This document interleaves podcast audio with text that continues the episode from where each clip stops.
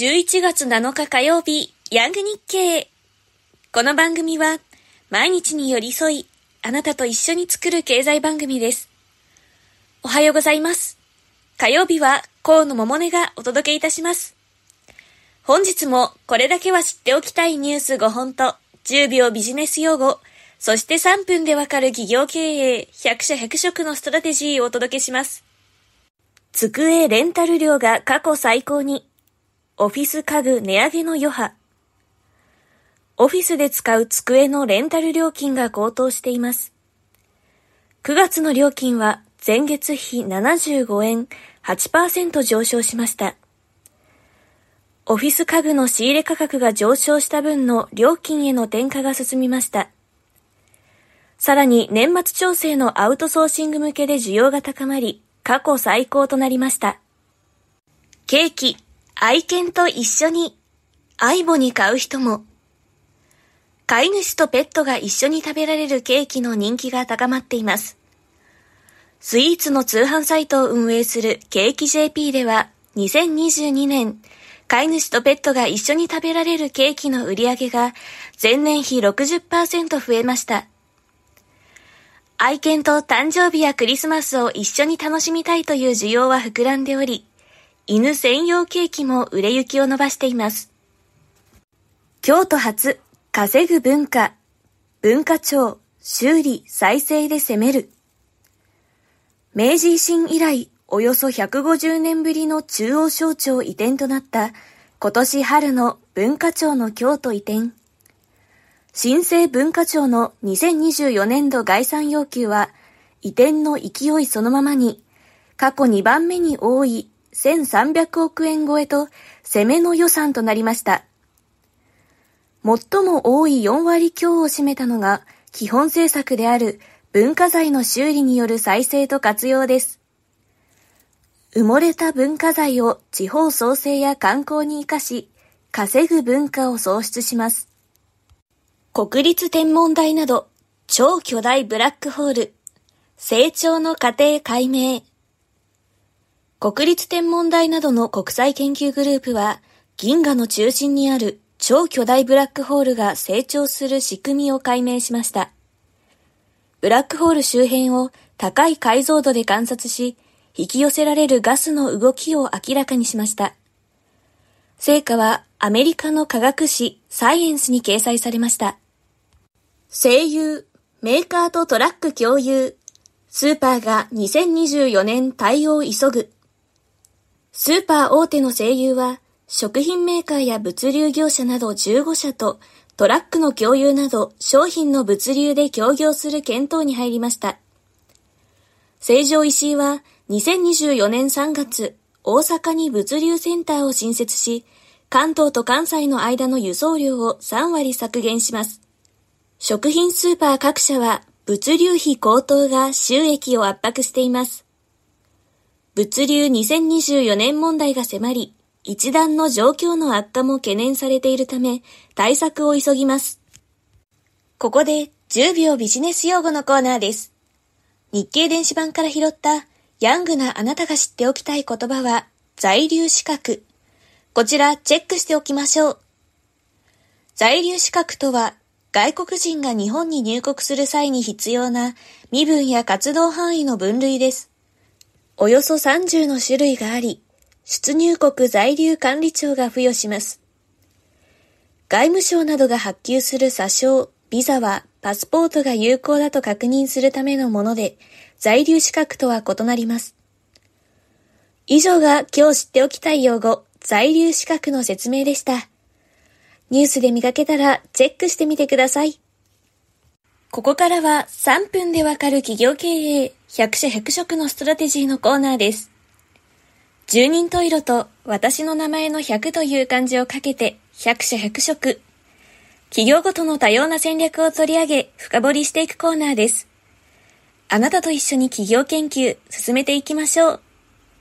今週取り上げるのは北陸製菓の売上増大戦略です。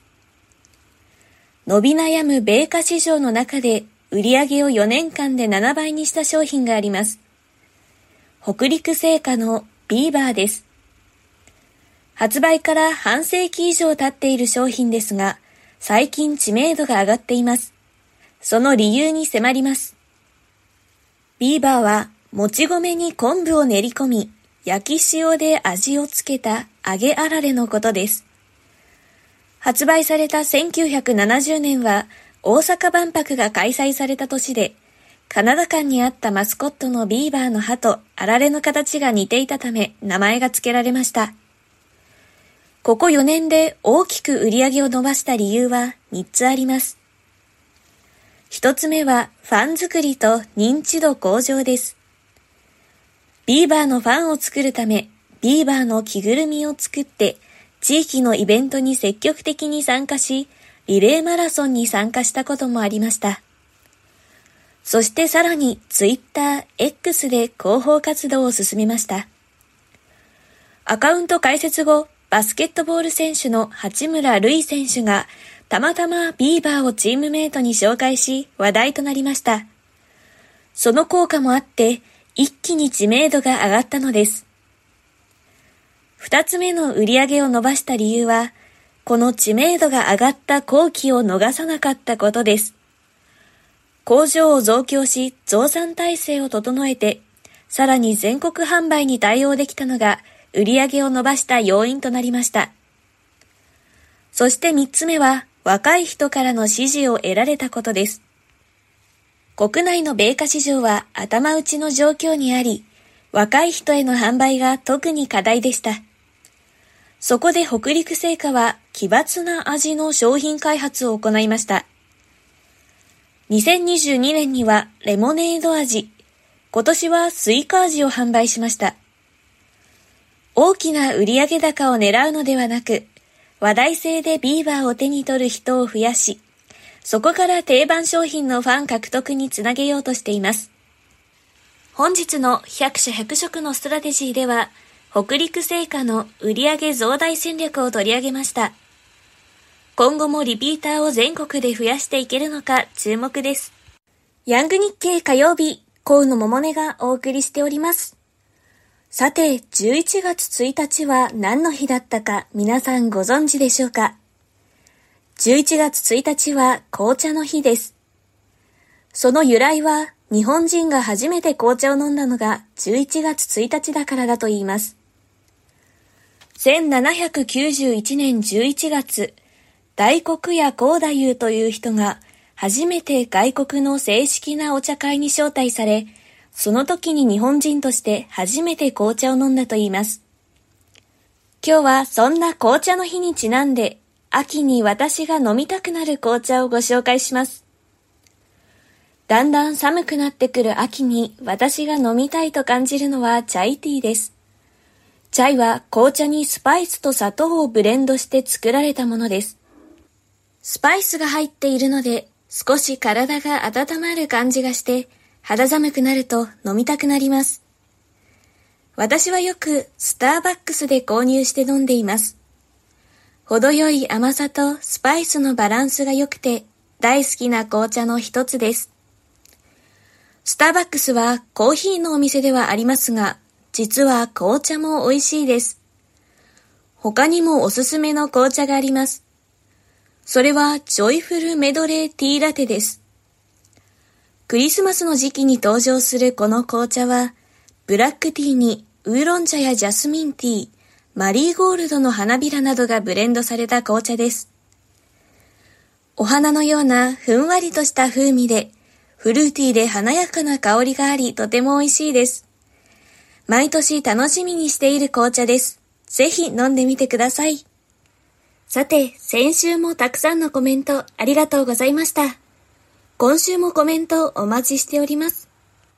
お伝えしたニュースは各ニュースのチャプターのリンクから詳細をお読みいただけます。また、このチャプターのリンクからヤング日経のツイッター、X にアクセスできます。次世代を担う若手社会人に向けて日経ニュースを厳選して投稿していますのでぜひフォローお願いいたします。今日もお聞きいただきありがとうございました。明日水曜日は、もちづきさんこと、ませともえさんが担当です。明日もお楽しみに。あなたと作るヤング日経。火曜日は河野桃音がお届けいたしました。それでは元気にいってらっしゃい。